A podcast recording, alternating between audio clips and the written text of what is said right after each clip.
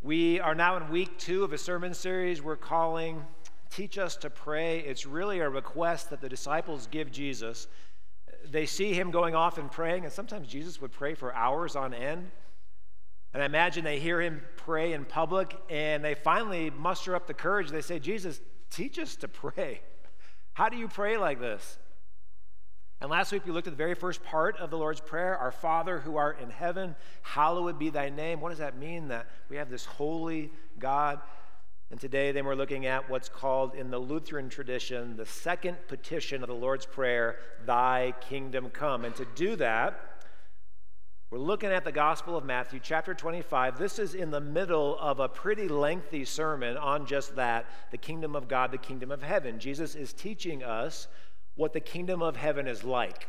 So, if we're going to pray for God's kingdom to come among us, we got to know exactly what we're praying about. What is God's kingdom? What is the kingdom of heaven like? And to teach us that, he gives us this parable, pretty well known parable. Probably, if you've been a Christian for a while, you've heard this before. It's called the parable of the talents.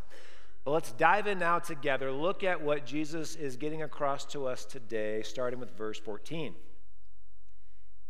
He says, for the kingdom of heaven will be like a man going on a journey who called his servants and entrusted to them his property.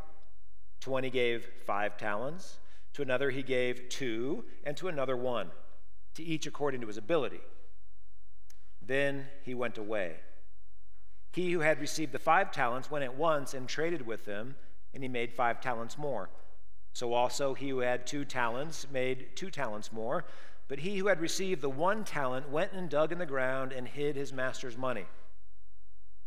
Now, after a long time, this is several years, the master of those servants came and settled accounts with them. And he who had received the five talents came forward, bringing five talents more, saying, Master, you delivered to me five talents here. I've made five talents more. His master said to him, Well done, good and faithful servant. You have been faithful over a little. I will set you over much. Enter into the joy of your master. And he also, who had the two talents, came forward, saying, Master, you delivered to me two talents. Here I have made two talents more. His master said to him, Well done, good and faithful servant. You have been faithful over a little. I will set you over much. Enter into the joy of your master. And then he also, who had received the one talent, came forward he said this Master, I knew you to be a hard man, reaping where you did not sow, and gathering where you scattered no seed. So I was afraid, and I went and hid your talent in the ground. Here, you have what is yours. But his master said to him, You wicked and slothful servant. You knew that I reap where I have not sown and gather where I scattered no seed. Then you ought to have invested my money with the bankers, and at my coming I should have received what was my own with interest. So take the talent from him and give it to him who has the ten talents. For to everyone who has will more be given, and he will have in abundance. But from the one who has not, even what he has will be taken away and cast the worthless servant into the outer darkness. In that place, there will be weeping and gnashing of teeth. Now, this is a harsh gospel text. This is something probably we skip on VBS weeks with the kids. What is Jesus trying to get across here? What is he t- telling us, showing us about the kingdom of heaven? Well, first, let's dissect this text a little bit together. And if you look at the very first uh, verse, we understand right away that this man is extremely wealthy. He's wealthy enough to own what in the Greek is a word called doulos. It means bondservant, but in this case, a better translation is slave. He went to a place where you can buy human beings and he purchases them and they work his land. They are employed by him, but they're doing it for free. They have no rights in Roman culture. A Greek slave, a Roman slave, they couldn't argue against their master. They couldn't walk away from their master. They were considered property of their master. This is slavery in ancient Rome. But then we also know that he's wealthy by the amount of money that is represented by these talents.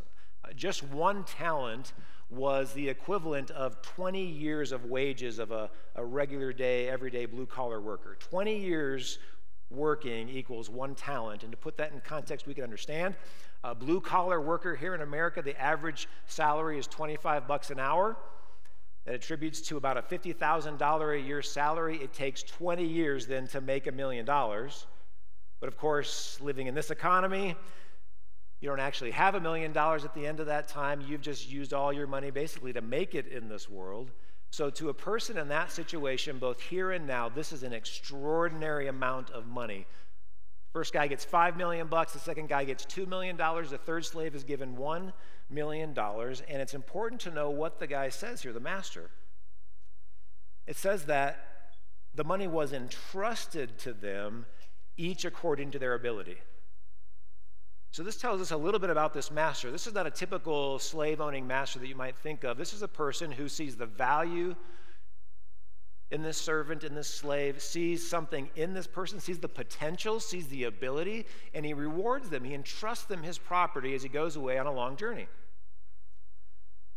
And then Jesus continues, verse 19 says that after a long time, this means many, many years, so plenty of time to make money, plenty of time to earn some interest he comes back and he calls all three guys into his office, sits them down on the chair, and says, Let's see how you did with my money. And the first guy comes in, he's very excited. He says, Master, you gave me five million bucks. Look, I've turned it into 10, 100% profit. The guy comes in, you gave me $2 million, I've turned it into four. And the master replies both the same way to each of the servant, servants. says, You have been faithful over a little, I will set you over much. Enter into the joy of your master. What's he saying? Well, first of all, notice that, again, this is a slave. This is a person who would have no chance at this kind of opportunity in real life. He says, Well done, good and faithful servant. He gives him some affirmation. Then both of these guys are given a promotion. You've been entrusted over a little. Now I'm going to put you over even more in my household. They get a raise, they get a promotion. But the most important thing is the affirmation that the master gives next. He says, enter into the joy of your master. And what he essentially is saying to this slave, each of these two slaves, is this come into relationship with me. See, the culture sees you as a slave. The culture sees you as a servant. You're a second class citizen in this economy, but now in my household, I'm going to elevate you. Come into my joy. Come into my relationship. Be one of the family. And I think up until this point, if you didn't know the rest of the story, this is a pretty feel good story. This is like the movie Annie in real life. These two guys had no chance of ever earning this type of reputation, ever earning this kind of money, this kind of status in the family. And this slave owner, at first, he seems like a crusty old man, but then as you get to know him a little bit, he's actually pretty generous. He gives these guys the opportunity of a lifetime. They take the bull by the horn, they make something with their life, and now they're set for life. They're set forever. This is a movie we would all watch during Christmas on the Hallmark Channel, all right? Until you get to the next part and you realize you're not watching Annie, you're watching a Quentin Tarantino film, right? You're like, oh my gosh, I can't believe this is happening. Uh, one of the commentators that I read said, suggested this that this next part is so shocking that the first hearers, the audience, would have actually likely let out an audible gasp, like, at what happens next. What happens? The third man comes in, he comes into the master's presence, and he says, verse 24, Master, I knew you to be a hard man, reaping where you did not sow, gathering where you scattered no seed, so I was afraid and I went and I hid your talent in the ground. And you almost can see him pushing it across the table. Here, take what is yours. And the reason this is so shocking because in those days, remember, this is an honor shame culture. This is much different than the culture we live in today. A slave in ancient Rome would never speak that way to his master. That is a death penalty. In Roman law, you had the right, as an owner of a slave, you could put that guy to death just for, for blinking at you. But to speak this way to a master, it was unheard of in those days. And so, having heard that, now we get a little bit of a sense of what's going on with the master, why he treats this slave so harshly. And I think, if, if you think about it in our context today, those of you who have ever had a job, imagine this. Maybe you work right now for a company and your boss comes to you and says, Hey, I've got a really important project for you. You've got six months to do it. I don't care how it gets done, but you're in charge. Get this project done six months. But instead of working on your project, you go home to your house and you binge Netflix, you watch movies, you read books, you play video games, you go golfing, you go fishing, you're hanging out with your friends. All the while, you're still getting paid, you're still earning your health benefits. And then the master, your boss, your master, your boss uh, comes and he says, Hey, six months are over. Let's see what you got. What do you got for me? And you walk into his office and you look him in the eyes and you say, You are the worst boss I have ever had. In fact, I hate you. In fact, you don't deserve to be my boss. You got this because your dad owns the company. Now, how might your boss treat you? I think you'd be lucky to have him just call security and have him remove you from the building. But this is exactly what this servant, this slave, is saying and doing to this master, which is then how we can start to begin to see what Jesus is really teaching us here, because in our world, we might think the master is punishing the servant because he didn't produce anything that he's punishing the servant because he didn't do anything or, or make any money for the master. That's not why he is being punished. That's not why he's being so harsh. We would treat somebody that way in our society. If you don't produce, you don't get paid. But that's not what's happening here. And the reason we know this is because this is what's called an allegory parable. See, Jesus is using fake characters, made up characters that represent real people and real things. And as you look at chapter 24, chapter 5, 26, you realize that the allegory is this Jesus is the master. And these three slaves are actually believers. They're followers of Jesus. They're disciples. Those of us in the room who believe in Jesus, you're watching from home, you've been baptized.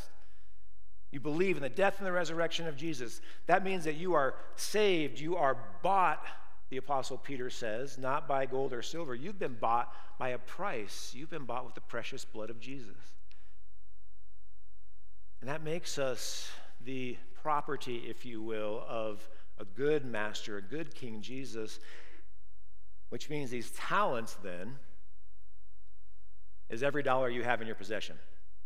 You might think that you went to work and you earned all this money and you've got this retirement package and you've got your home and your apartment. According to God's word, actually, that's not yours. You're simply a manager of the things that God has given you. James 1:17 says this that all good and perfect gifts are from above.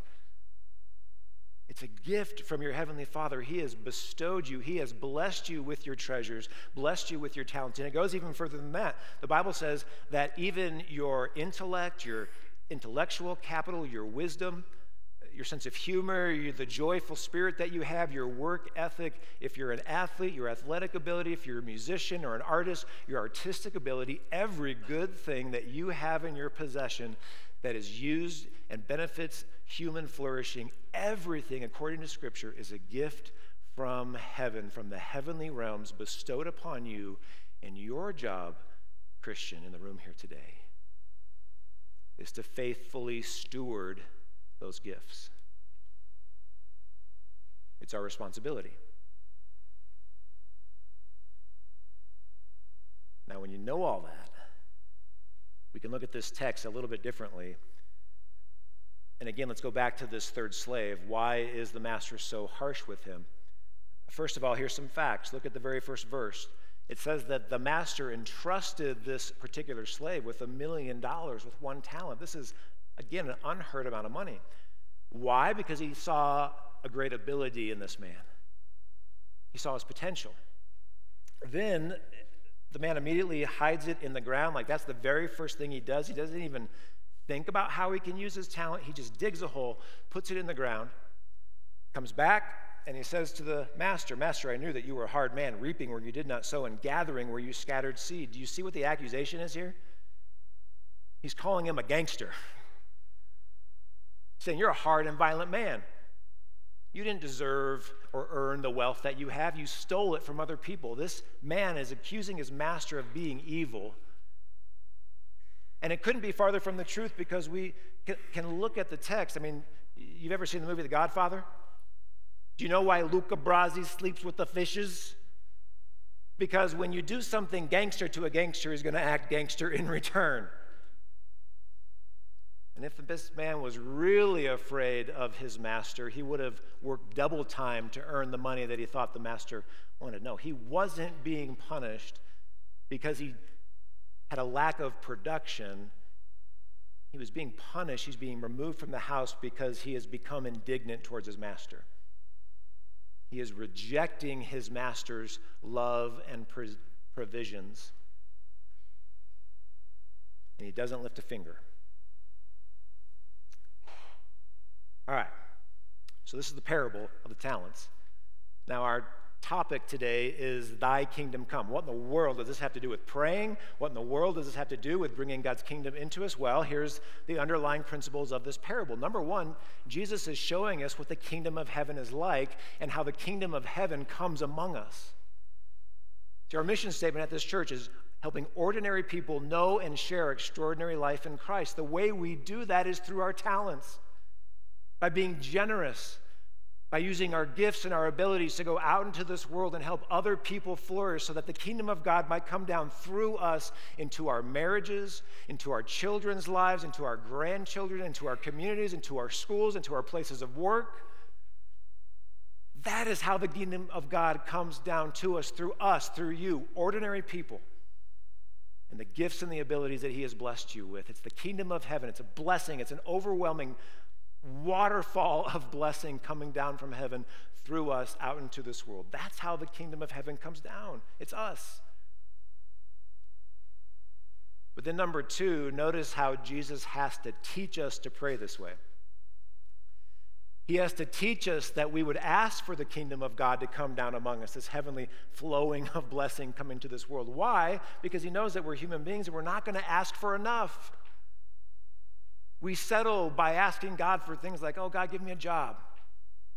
Oh, God, give me a little bit of money. Oh, God, give me a little bit of health. Oh, oh, God, would you, you know, bless my kid, help him get into a good college. Oh, God, would you help me get into a good job, good college? And look, those things are wonderful. And we're going to learn the fourth petition give us today our daily bread. We can ask God for those things, but those are small potatoes compared to the overwhelming blessing of the kingdom of heaven, the heavenly realms coming down into this world, don't you see? And so God says, pray for it, yearn for it, ask that God's kingdom could just overwhelm the hearts of ourselves, of our church, of our community. So he prays and teaches us to pray. I mean, Thy kingdom come. Which then maybe as we conclude here today, uh, you're having a similar interaction with this text that I had. Uh, I was studying this text, I was talking to Nate and Scott about it. Uh, I'm looking through commentaries, I'm reading Luther's Large Catechism, and I had this overwhelming sense of guilt and fear. And I have a conversation with God, and I say, God, just to be clear, I'm one of the first two slaves, right? because there are so many times when I have buried the gifts and the talents God has given me, put them in the ground, when I've been lazy, when I've been fearful and I haven't acted on what God's calling me to do, when I have hoarded his gifts and kept it to myself and looked at Christ in an indignant way God, I don't need you right now. I don't. Maybe that's you here today. But we can actually, actually confidently say this is the gospel of our Lord. And to do that, we have to look at the affirmation, the accolades that the master gives these first two slaves. Go back with me to the text. The first one earns five talents, the second one only earns two talents. Now, in our economy, the first one deserves a greater bonus, right? Because in our economy, we are rewarded based on our production. If you have the highest years of sales in your company, you're going to get the biggest bonus. You work hard enough for your company, you're going to get the corner office.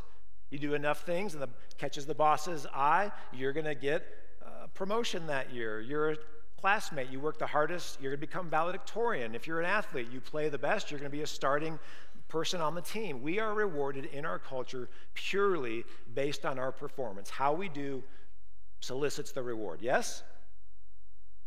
But notice this is not the case in God's economy. Both men are rewarded the exact same promotion. They're rewarded with the exact same affirmation, and they are both welcomed into the joy of their master, regardless of their performance. They're welcomed into the kingdom of heaven. They're welcomed. Now let's jump out of the allegory. They're welcomed into the arms of Jesus, their Savior, not on their merits, not on what they've done, but where their heart is. And so, if that's you this morning, if you're wrestling with this, God, I don't know if I've done enough. I, I don't know if I am going to be rewarded when I get to heaven with this good and faithful servant thing. We need to now look at the purpose of this whole thing. What was Jesus here for? And as you scroll through the book of Matthew, you'll quickly see that his very disciples, the ones he's teaching to, were the very first to abandon him, were the very first to turn their backs on him as he went to the cross and he died. And it's in Jesus' death where a king, as Pastor Nate said in the kids' message, a king became a slave. A king became a servant. A king who gave up all his heavenly blessings so that you have a place, a seat at the table in the heavenly realm. Jesus gave all those things up for you. What that means for us, yes, there are going to be days when we're lazy, when we bury our treasure, when we don't live up to the potential, to the talents that God has given us. But instead of being in shame and fear and doubt where Satan wants us to be, that's he's so happy when you are shame, shameful He's so happy when you doubt God's love. That's what He wants for you. Uh, all we have to do is look at Jesus. And the second we repent, the second we go, God, I'm so sorry. I don't know if I'm living up to my potential, He stops you in your tracks. He says, I got you. And I love you. And I can say with absolute confidence when you see Jesus face to face when he pulls you into his office at the end of time and he has you sit down on his couch, he will look at you with love and with grace, those who trust in his mercy, those who trust in his love, and he will say to you, Well done, good and faithful servant, well done. And it's in the name of our King Jesus that we can confidently pray together, Thy kingdom come. Amen.